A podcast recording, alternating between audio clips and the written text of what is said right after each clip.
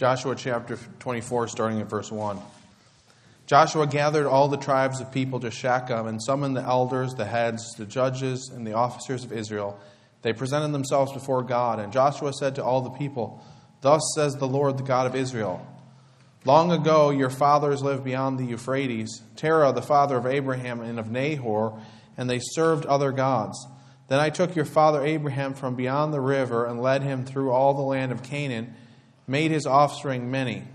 I gave him Isaac, and to Isaac I gave Jacob and Esau. And I gave Esau the hill country of Seir to possess, but Jacob and his children went down to Egypt, and I sent Moses and Aaron. I plagued Egypt with what I did in the midst of it, and afterward I brought you out. Then I brought your fathers out of Egypt, and you came to the sea, and the Egyptians pursued your fathers with chariots and horsemen to the Red Sea. When they cried to the Lord, he put darkness between you and the Egyptians, and made the sea come upon them and cover them. And your eyes saw what I did, to, did in Egypt. You lived in the wilderness a long time. Then I brought you to the land of the Amorites who lived on the other side of the Jordan. They fought with you, and I gave them into your hand, and you took possession of their land, and I destroyed them before you. Then Balak the son of Zippor, king of Moab, arose and fought against Israel. And he sent and invited Balaam the son of Beor to curse you. But I would not listen to Balaam, and did indeed he blessed you. So I delivered you out of his hand, and you went over the Jordan and came to Jericho. The leaders of Jericho fought against you, and all the Amorites, the Perizzites, the Canaanites, the Hittites, the Girgashites, and the Hivites, and the Jebusites. And I gave them into your hand. And I sent the hornet before you, which drove them out before you. The two kings of the Amorites. It was not by your sword or by your bow.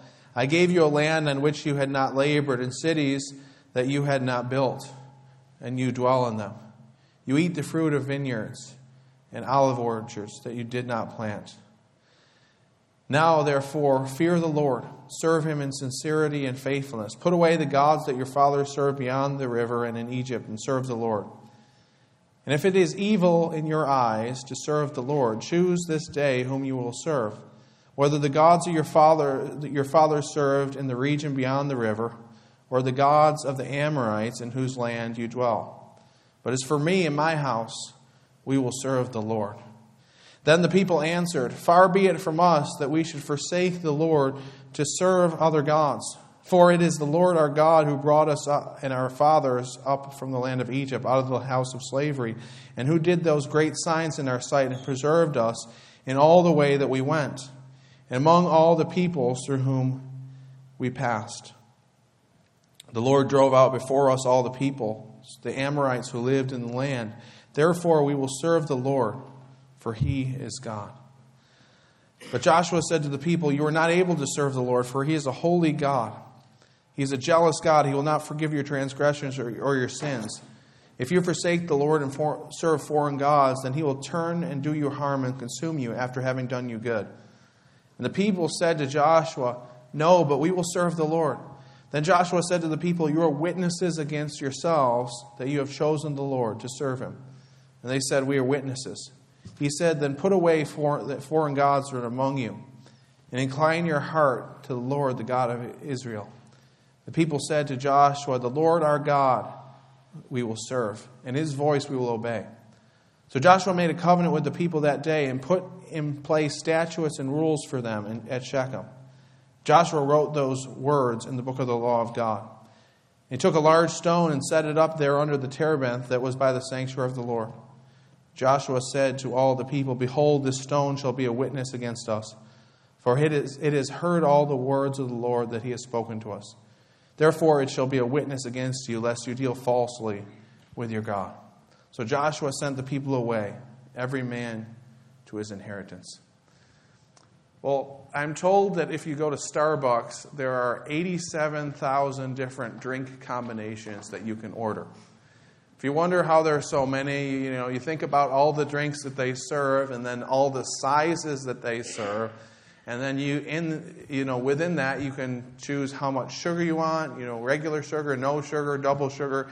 You can choose what kind of cream you want, whether regular milk or skim milk or soy milk or almond milk, and then you can have it you know, single or double or triple. 87,000 different combinations or so they say. Uh, they, tell, they tell us that there's about 60, 655,000 different combinations of meals that you can order at Chipotle. There are allegedly 37 million different combinations of sandwiches that you can order at Subway. We live in a day and age when there's a lot of choices. Uh, according to one author named Michael Ruhlman, as late as the 1990s, there used to be about 7,000 items in grocery stores. Today, there's about 40 to 50,000 items. We have a lot of choices. And uh, as a culture, I think we prefer those choices. We prefer to have a lot of choice. A few years ago, a researcher did a study with 100 American students and 100 Japanese students. And they asked the students, they gave them a piece of paper and they asked them, on the front of this paper, write the things that you would like to decide for yourself. And the, on the back, write the things that you would like someone else to decide for you. Well, the American students wrote a whole bunch of things on the front of the paper. Lots of things they wanted to decide for themselves. They wanted to decide where they live, what they do at their job, etc., etc. Basically, the only thing that they didn't want to decide is they didn't want to decide the time when they die. The Japanese students were different. They wrote a whole bunch of things on the front of the page. They wanted people to decide what they did at their work, when they woke up, a whole bunch of things, even going down to what they wore. The Americans, they found desired choice in four times more domains than the Japanese. Based on this experiment, New York Times uh, columnist David Brooks claims that America is experiencing a choice explosion. He writes Americans now have more choices over more things than any other culture in human history. We can choose between a broader array of foods, media sources, uh, lifestyles, and identity. Yet, despite all these choices that we have, sometimes those choices can be overwhelming. And some businesses have thrived by, in essence, limiting choice. There's one uh, business um, that Theo and Karl Albrecht ran from t- about 70 years ago. They started running it, and they started running it after they got back from World War II, and they took over their father's shop. And uh, it was in a bombed out city, in a city called Essen, and they just carried the bare essentials of what people needed, like sugar, flour, eggs. Uh, they only had about 250 items. After World War II ended in the 50s and the 60s, the economy in Germany really took off, and all these grocery stores started popping up that carried very, you know, a whole bunch of items. And yet Theo and Karl stayed true to what they wanted to do and kind of kept limiting their choices to about 250 items. And because of that, they were successful. Recently, in September 2017, the Wall Street Journal noted the remarkable success of this grocery chain that we know as Aldi. They write dim lighting bounces off brownish tiled floors. The shelves are sparsely filled with cardboard boxes. Checkout lines stretch to oblivion. There's nothing super about these stores, yet their owner, German discounter Aldi, is betting billions it can win over spoiled American shoppers. How? By offering them fewer choices, way fewer than rival retailers. The unlikely proposition has worked nearly everywhere Aldi has set foot. The company that started from a simple suburban grocery store in Germany's industrial northwest is now one of the biggest retail groups in the world with more than 10,000 locations, businesses in 18 countries, and annual revenues approaching $83 billion. In a sense, it writes, there's something that's freeing about limiting our choices. In the passage that we're looking at today, Joshua confronts the people of Israel with a choice. He says, Choose this day whom you will serve. Whether they'll serve the true God, Yahweh, or whether they'll serve the gods of the Canaanites or the Egyptians. In verse 15, again, it says, And if it is evil in your eyes to serve the Lord, choose this day whom you will serve, whether the gods of your fathers, your fathers served in the region beyond the river, or the gods of the Amorites in whose land you dwell. Uh, on the surface, for Israel, this would have been a complicated question because there was a lot of different gods. There was hundreds of different gods in Egypt, dozens of different gods in the Canaanite region. And so when they're asked this question, in a sense, it was a complicated question. You know, they thought about the different sun gods, the different moon gods, all these different gods, and thought to themselves, who should I serve? But when we look at the context and look at the framework of what Joshua is communicating here, we see that this complex question becomes very simple and very uncomplicated. We see that God recounts the story of what he's done through, through Israel. He recounts how he brought up Abraham and he called him out of, of paganism, where his father Nahor worshiped other gods. He, called, he told him how he brought him there and showed him the promised land, gave him descendants. He tells about how he was, the people of Israel went into Egypt and how they were in slavery there, and how God demonstrated his power over the Egyptians. How he brought the plagues, how he led them out of Egypt and led them through the, the, the sea to the promised land. He describes how he defeated all of Israel's enemies, all the Canaanites that were in the land. He helped them defeat those enemies. And we see that everything that Israel has, they have because of God's intervention. In verse 13, it says, I gave you a land on which you had not labored, and cities that you had not built, and you dwell in them. You eat the fruit of vineyards and olive orchards that you, you did not plant. So God gives them this history lesson of where they've been and where they've come and where God has brought them. And then Joshua is here. He's old, he's about to die. He's called all the elders and all the officials of the people together. And he says, Choose this day whom you will serve. It's really a simple question, though. Here's the decision you can serve the gods of Egypt, who the true God defeated decisively in the plagues. You can serve the Canaanites' gods who were unable to protect them. Or you can serve the God who has been with you every step of the way, who's called you out of paganism, who's made you into a nation, who's defeated all of your enemies, and has always been faithful to you complicated question, complicated decision becomes very simple. It's kind of like a no brainer. And Joshua, he says, I, I don't know about you, but me and my house, we're going to serve Yahweh. We're going to serve the Lord.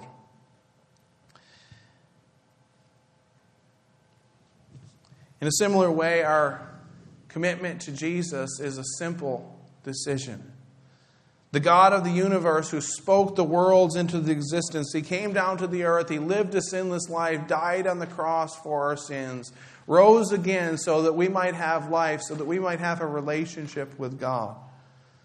And so we have a choice. Do we remain in our sin, experience a life that is unsatisfying and leads to the grave, or do we embrace the King of the universe who gave everything for us? Do we experience a love that surpasses all understanding, that begins now and goes forever? It's not a complicated decision. In the book of John, Jesus had just fed 5,000 people. And then he goes to the other side of the Sea of Galilee, and the people are following them because they're hungry.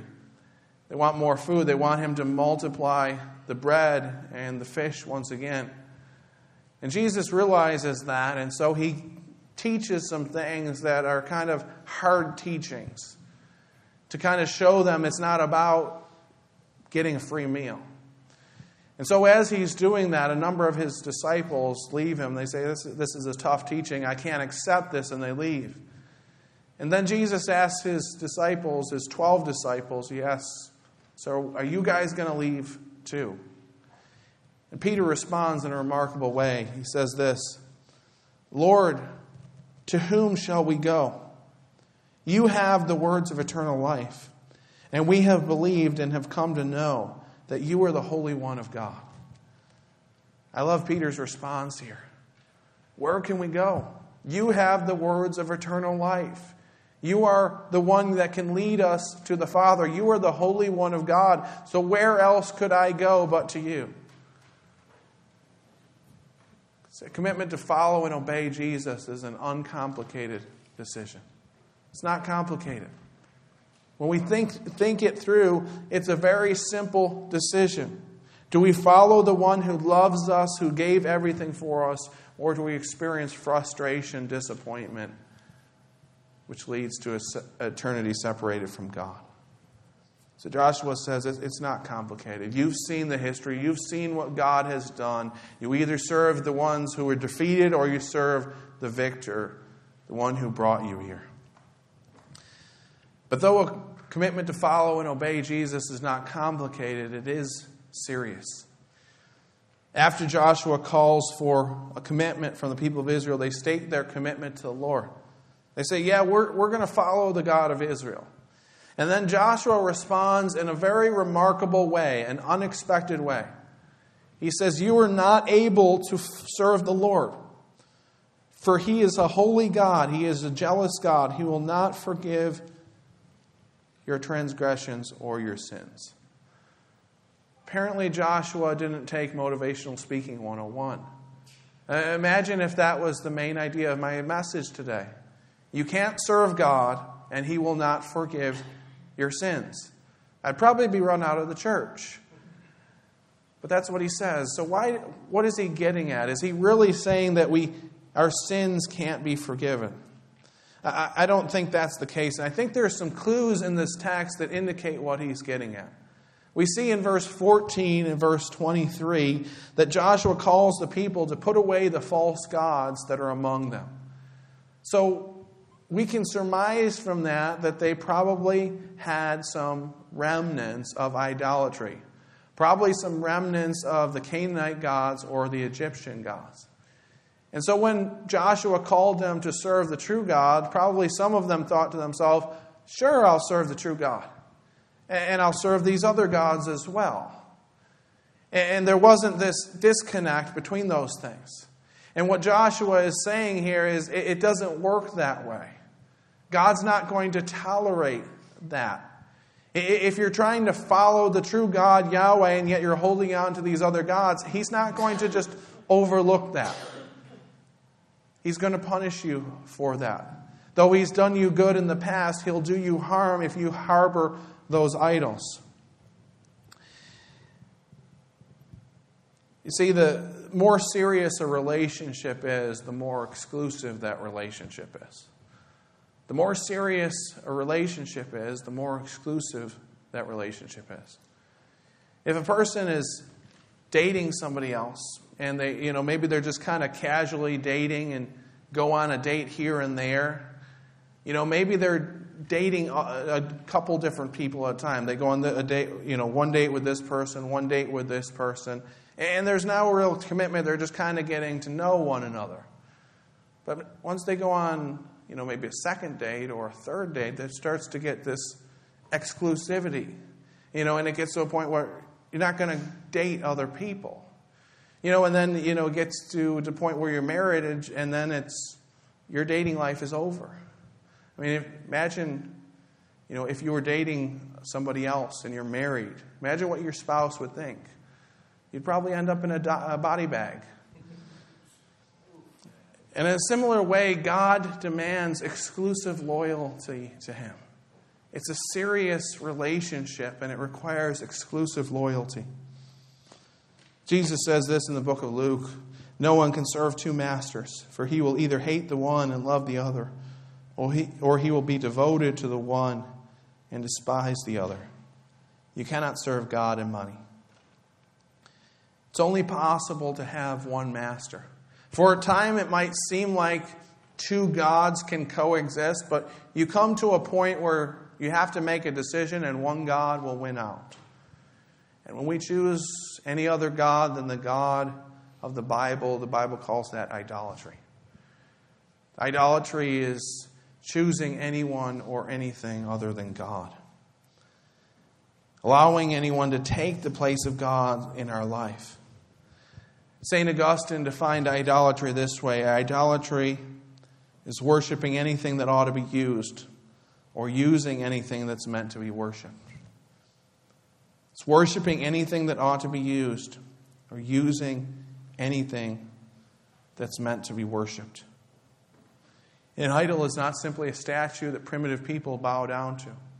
It can be anything. It can be a bad thing. It can be something like an addiction, but it also can be a good thing. It can be something like family or approval, money, career. And I think the problems comes in when these things steal our affections in such a way that no longer is God the one in control of our life, but these other things are in control. No longer do we say, What would God have me do in this or that situation? But we let our idols dictate what we do. What does this look like practically? Maybe your idol is your family, and God calls you to share your faith with your family, but you don't do it because you don't want to do anything that could possibly offend them or risk your relationship with your family. Maybe God calls you to do something hard that will disrupt your family life. Maybe He calls you to be a missionary, and you say no to Him because you don't want it to disrupt your family life. Maybe your idol is money, and God calls you to give money to the poor or to tithe. But you don't do it because you don't want to lose your security. You won't do anything that jeopardizes that security. Maybe your idol is approval. And everything that you do, you, the question that's in the back of your mind is what are other people going to think? And you're being governed in your life by that approval and other people's opinions rather than living in a relationship with God and obeying Him. Maybe your idol is sex. You know, you think to yourself, well, I know it's wrong to have sex outside of marriage, but I'm going to do it anyways. And I'll figure things out at the end. Maybe uh, our idol is our career. And we give up everything for that career, neglecting our families, neglecting the things of God because we're all so focused on that career and the bottom line. These are just a few of the things that can steal our affections and steal our hearts. A few of the things that can become idols in our life, but really could be anything. Anything that steals our affections to call the shots in our lives. And the truth is, idolatry in the scripture is a very serious thing. In fact, the scriptures show us that if we persist in idolatry, we will not inherit the kingdom of God. Revelation 21, verse 8 says this But as for the cowardly, the faithless, the detestable, as for murderers, the sexually immoral, sorcerers, idolaters, and all liars, their portion shall be in the lake that burns with fire and sulfur, which is the second death. 1 Corinthians 6 9 to 11 says, Or do you not know that the unrighteousness, the unrighteous will not inherit the kingdom of God? Do not be deceived, neither the sexually immoral, nor idolaters, nor adulterers, nor men, men who practice homosexuality, nor thieves, nor the greedy, greedy, nor drunkards, nor revilers, nor swindlers will inherit the kingdom of God. And such were some of you, but you were washed, you were sanctified, you were justified in the name of the Lord Jesus and by the Spirit of our God. See, the essence of becoming a believer in Jesus is turning from our idols to serve the true living God. Turning from following after other gods and turning to following after Jesus. That's the essence of what it means to follow after Jesus. And if other things are consistently calling the shots, then it shows that we're not believers. That we're not serving the true God, we're serving false gods. If you're here today and you've never entered into a relationship with Jesus, today is the day to turn. Turn from whatever it is you're serving and turn to follow the true and living God. Others of us are believers, and for those of us who are believers, I think that idols are a constant pull. There's a constant pull that idols have on our hearts. As we're following the road uh, of following Jesus, there's other voices that are crying out to us to go down a different path. John Calvin once said, The human mind is, so to speak, a perpetual forge of idols. And so, as we're walking down the road of following after Jesus, there's these other voices that are calling us to go on a different direction. And sometimes, even as believers, we get sidetracked. We start going down that road of following after another God rather than following after the true God. And when that happens, scriptures tell us God is a jealous God. He's not going to allow sit back and just allow that to happen. Maybe it means that He's going to punish us in some way, discipline us to bring us back to Him. Maybe it means that He'll prevent us from achieving satisfaction in those idols. Maybe He'll allow us to kind of reach the pinnacle of, of what we want to achieve in following after those idols so that we realize that they're not that satisfying. See, God will do whatever is necessary to bring us back to Him because He knows that we'll only find our delight in Him. St. Augustine said that our hearts are restless until they find their rest in Thee. Some years ago, uh, Pastor Donald Gray Barnhouse was counseling a young woman outside of the 10th Presbyterian Church. And uh, she said she was a Christian, she wanted to follow Christ, but she also wanted to go to be an actor in the theater and have a stage career in New York. And she says, After I've made it into the theater, then I will follow Christ completely. Barnhouse took out a key and he went to a nearby mailbox and he scratched, put a little scratch on the mailbox, and he said, See this scratch here? This is what God is going to allow you to do. He'll let you scratch the surface of success. He'll let you get close enough to the top to know what it is, but He'll never let you have it because he'll, He will never let one of His children have anything rather than Himself. Years later, he met that girl again, and she confessed that this had indeed been her life story. She had dabbled in the stage once her picture had been in a national magazine, but she never quite made it. She told Barnhouse, I can't tell you how many times in my discouragement I've closed my eyes and seen you scratching that postal box with your key.